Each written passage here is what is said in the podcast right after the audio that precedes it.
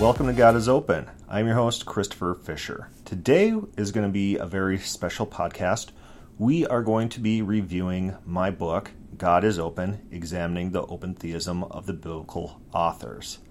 This book is now available on Amazon.com and it's available both in a Kindle format and it is available in hard copy. You'll notice a price differential between the two. The Kindle version is like four bucks and the hard copy version is like 20. The reason for this is it's a pretty big book. It's like 126,000 words, which comes out to about 500 page book. And so both versions are pretty much being distributed at the lowest amount. And it's not about making profit. I'm not trying to maximize profit. And any profit that I do make in these books are just going to be reinvested into advertising these books. So this is a non-profit venture, this book. God is Open is not about making money, it's about reaching the widest possible audience that it can. It's about the free flow of information and teaching. Even our website, we've never asked for money, we've never asked for donations, and I do this all on a voluntary basis without pay.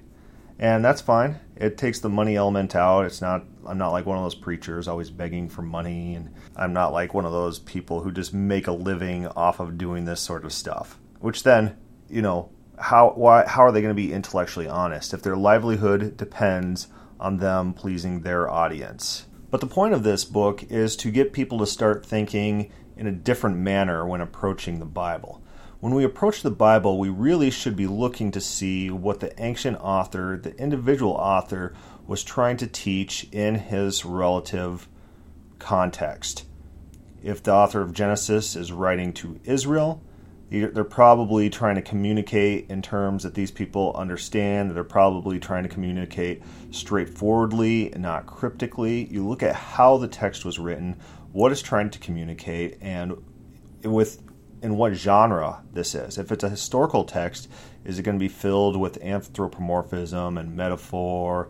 Is it going to be filled with personifications and cryptic language? Like like the Gospel of John. That's that's a little bit more esoteric, cryptic than the other Gospels. It's a different style. It has to be treated in a different way than the other Gospels. Also, a Proverbs. Proverbs is just a list of proverbs. Some of the proverbs contradict each other, and they're more they're more general rules of thumb than they are hard and fast laws that apply everywhere at every time. Know the genre of the book you're reading know what the author is trying to communicate, and treat the text on face value with integrity. The first part of my book is really about reading comprehension. How do we read? How do we understand phrases? What do they mean? How can we apply context to understanding our phrases that we read? And really, context controls everything. A single phrase can have multiple meanings in different contexts. Bob says about his wife, he says she's the most attractive person in the world. You know, what does he mean by that statement? People can argue various sides. Oh, he's saying that he has the most beautiful wife, and no wife or woman is more beautiful than his. Another person could say, what he really means is that her personality and his personal relation to his wife makes her more attractive to him than any other lady, regardless of physical looks.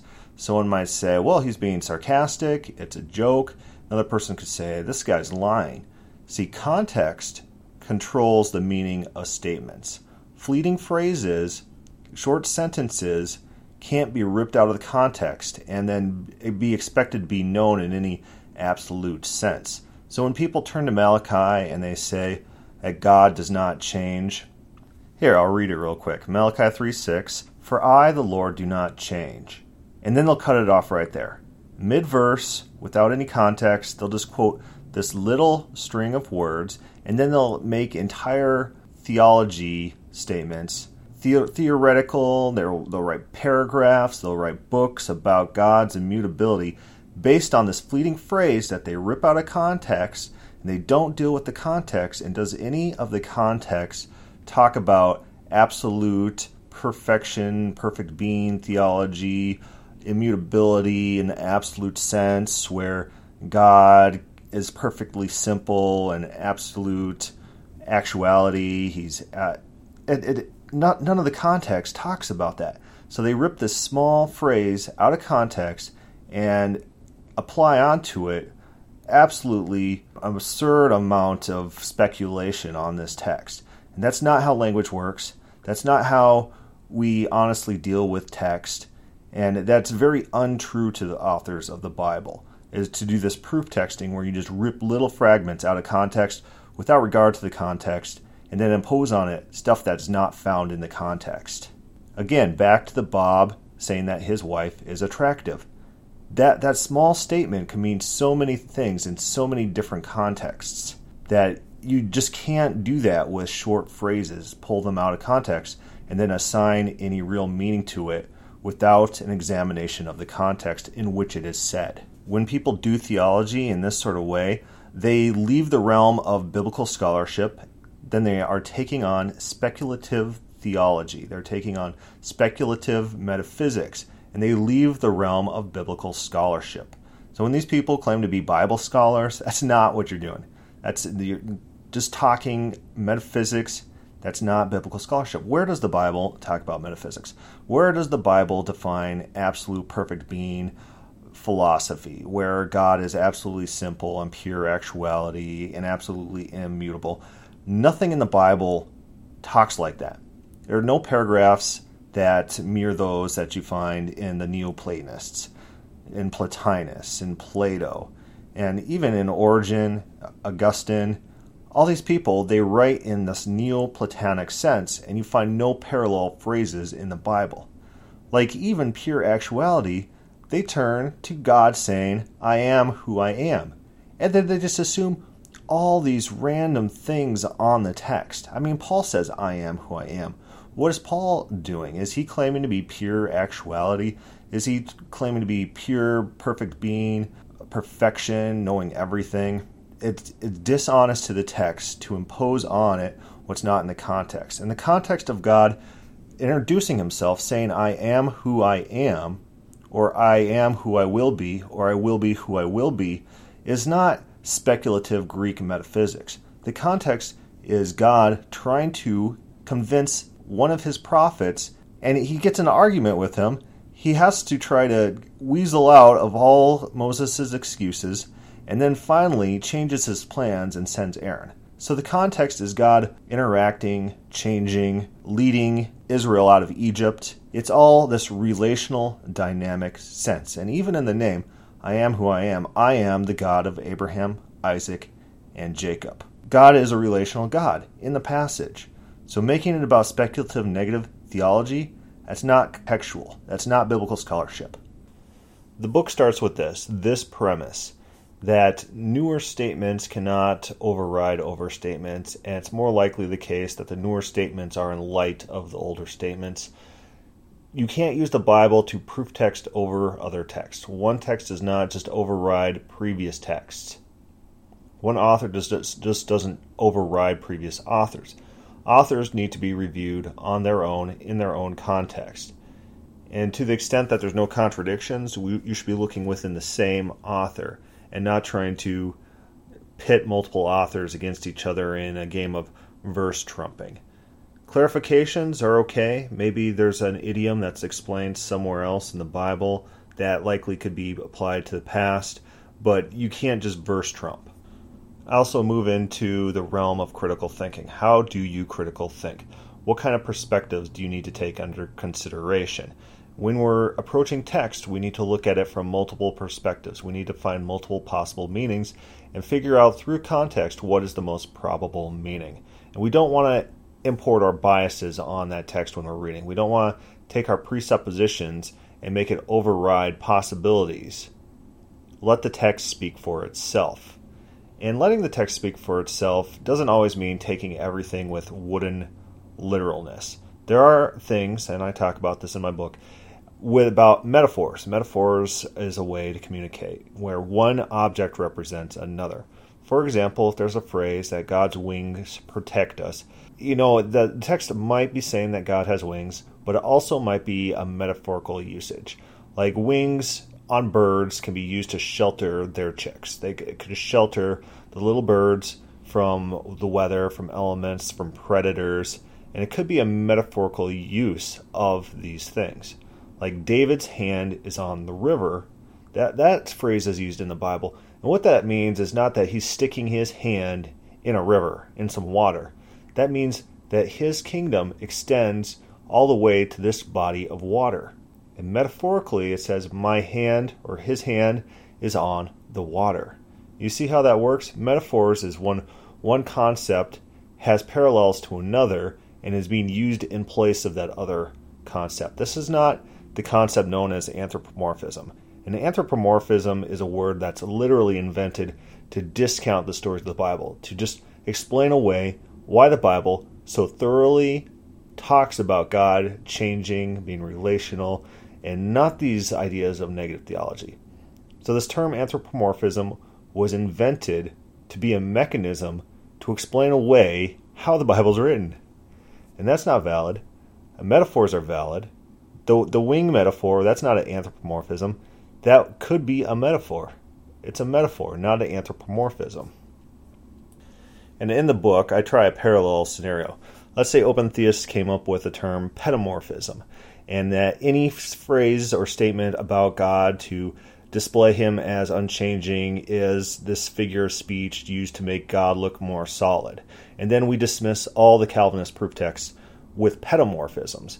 People would see that's an inv- invalid way to treat the text. It's not honest. Just inventing mechanisms to just discount your opponents without actually answering their criticisms, applying these double standards, and, and that's the fallacy of special pleading. When you say, when we come to the Bible, we need to come to it in this very special sense that only applies to the Bible, no other ancient texts, no other literature that we come across, and we have to just impose these certain thoughts that we're bringing from outside the text, we're going to impose those onto the Bible. That is special pleading. And it's not valid. It's not biblical scholarship. Anthropomorphisms are not a thing. Personification is a thing. I talk about the prime example of personification in the Bible. Wisdom is personified in the Proverbs. Wisdom is given characteristics and communicates with people and pre exists the creation of the world. And I talk about how that personification works, what it means, and how you could tell that it's not displaying history rather than being a personified episode to get people to understand how reason and wisdom works and functions. A very important concept is hyperbole and generalizations. They're everywhere in our language. And just take, for example, my last sentence. I said they are everywhere. Are they literally everywhere? Or do you understand when I say they are everywhere? That just that means they're just a lot of different places.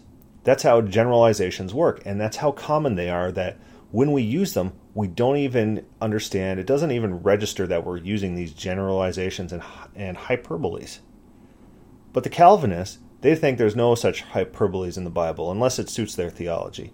And all their texts, those are stone, literal, and to be taken in their negative theology sense, with special exceptions. Like people will say, oh, God has all knowledge, and that includes everything in the future, even things that haven't happened yet, except except for God doesn't have experience. God doesn't have experiential knowledge. Like I know what it's like to be Chris Fisher and God doesn't, but that's not diminishing of his knowledge because there's a special exception to what we mean by saying all knowledge. It's these contradictions, this irrationality that you that, that we see when we approach the Bible from a negative theology sense. It's all special pleading, it's all fallacious logic. So when Jesus' disciples walk up to Jesus, they say, Lord, you know all things. What's more likely? They think that he has total of omniscience over all the future and everything that ever happened. Or when God says to the king, You know all the hearts of men, all secrets, when the Bible writes of human beings that they know everything on earth, is it more likely that it's just a hyperbolic and a generalization? What's more probable?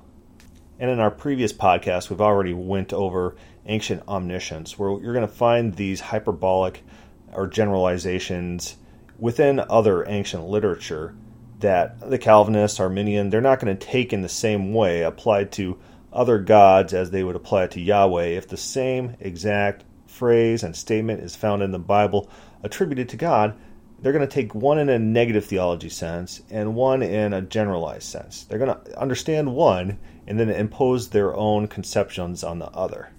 It, that's this the special pleading I'm talking about.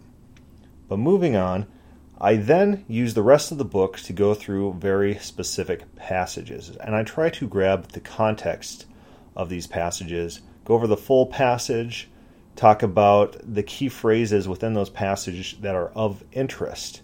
Like, for example, in Malachi, I, the Lord, do not change.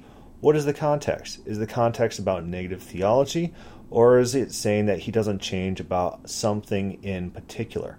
Is it to be understood in the light of biblical history that precedes it, or is it to be understood in light of this negative theology that's never presented anywhere in the Bible? And of course, we all know the answer is it's to be understood in context. In the context, God is saying that I'm not going to revoke my promise to Israel. I'm not going to change and do that. And often when you get these statements about God not lying or repenting, it's in the context of his specific promises to Israel as a people group. And it's not in context of this negative theology, never change in any sense whatsoever. It's not not that. So I start with Genesis, and a lot of my book focuses on the Old Testament. And the Old Testament is incredibly interesting to me. It's just this ancient perspective, these ancient writings. And any ancient writing is very interesting to me. Even uh, writings from other cultures, other religions, just just the way that they thought, the way that they described the world. It's very much of interest to try to figure out how they viewed their surroundings, their culture, how events happened what their concepts of God was. So I talk about Genesis 1. And of course, you got God creating the earth. And we have a podcast on Genesis 1. And there's this reoccurring theme in Genesis 1 where God says his words create and then he evaluates his creation.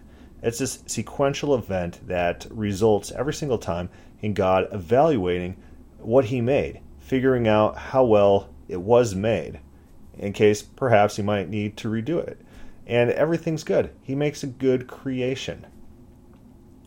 I talk about the fall from grace and the incident in the Garden of Eden. And no, I don't think it's a spiritual death that's being described in the text if you looked at the contextual clues. We look at Genesis 6, and Genesis 6 is incredibly important to biblical history. The flood is referenced throughout the Bible, and this is a major event in the history of the world we talk about Sodom and Gomorrah, and this is a very interesting passage, Genesis 18, because in this passage, God is said to go verify reports that are brought to him, which suggests, as Bruce Ware basically flat out states, that text suggests that God does not have present knowledge of the events in Sodom. And he's right, and he's right. And so, how do we deal with that text? How do we look at that text? how do we understand the author, what that author is trying to communicate? Exodus, of course, we talked a little bit about Exodus 3, God introducing himself to Israel. Remember, Exodus says that before that time, Yahweh was not known to Israel. And so Exodus 3 is really Yahweh's introduction to Israel. This leads into Exodus 4. They're basically the same story, and they work together very well. We talk about Exodus 32. Exodus 32, if you have not heard that podcast, I suggest going back and listening to that podcast, understand that podcast. That's a very important text because there's so many future authors in the Bible, in the biblical record, that comment on the events that happened. So you got insider biblical accounts of how they took that text. And here's a hint it's not in any negative theology way. God is interacting with Moses and changes based on the petitions to him, based on the arguments Moses makes. A Bible study, of course, would not be complete without an overview of Judges, kind of uh, the concepts that are being advocated, the various repentances, and the cycle of rebellion and salvation that God gives throughout Judges. We talk also about Saul and Saul's relationship to God. Remember, Saul is one of the two things that God regrets his own decisions about. It's not God regretting people sinning. It's God regretting his own action. In the Genesis case, regretting his own action making man. In the Saul case, regretting his own action making Saul the king. The book of Job is tackled, the concepts that are found in the book of Job, and it's not an evangelical sense that you end up with after you read this chapter. Read the chapter, evaluate this chapter, and it explores what's going on, why it's going on, who are the characters, what are their motivations, and how does that work together. This book spends a lot of time in the Psalms, and the Psalms are the raw theology of ancient Israel. This is where they really get down to brass tacks and express their feelings in ways that are sometimes almost impious towards God. This is when they're hurt or they're in pain or even when they're happy, when God's been doing stuff for them, interacting with them. Here's where you see their raw theology. And very important to this conversation is Psalms 139. We have a podcast on this and it goes over it in detail. There's a full article. Basically, the whole chapter should be available on God is Open somewhere. I need to make sure that's accurate. But but very important to understand, very important to figure out what's being said. And guess what? Modern translations do not quite translate it right, per the mouth of John Calvin. The next section covers the exilic prophets, very key passages. Jeremiah 18 is covered, Ezekiel 18, the corollary, Hosea, Jonah, Malachi 3. Remember, we're talking about Malachi 3, and they the negative theologians say, oh, that just means God is perfectly immutable. Is that the case? What does the context say? And what if the context is God repenting? How does that work? How does that work with that little God does not change phrase, taken in a negative theology sense? Isaiah 5, very important, the parable of the vineyard. God does not get what he expects in this parable and it's meant to mirror real life. Parables are meant to have corollaries to real life where they explain something to the audience. The New Testament, we cover, you know, election within Jesus. We talk about the inevitability of the crucifixion. Did that have to happen? Did Jesus think that that had to happen? Or did Jesus portray differently? That's really important as well. Romans 9, that's the bedrock of Calvinism. All the Calvinists, they turn there and they say, This is our theology. Well, not quite. You have to take it contextually. What was Paul's ministry? What was he trying to teach? Why was he trying to teach it? And to whom? Were they hostile? Were they friendly? And what is he trying to communicate to them? And what do they know already? And what don't they like about what he's preaching? Contextually, what is Paul doing? And Romans 11 is very critical to the context of Romans 9. So we cover that as well, because in it he explains what's going on. Colossians 2, I think this is very critical for understanding Paul's interaction with the Gnostics, with the Platonists, with people of different persuasions. And he really attacks philosophy in Colossians 2.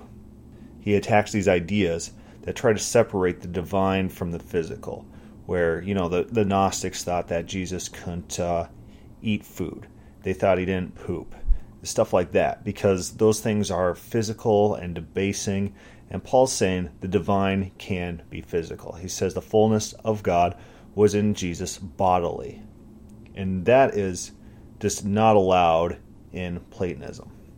Of course, no study would be complete without talking about John, uh, First John, very esoteric text in there and also Revelation. Revelation is very apocalyptic in nature, describing a lot of what we've already found in the exilic prophets.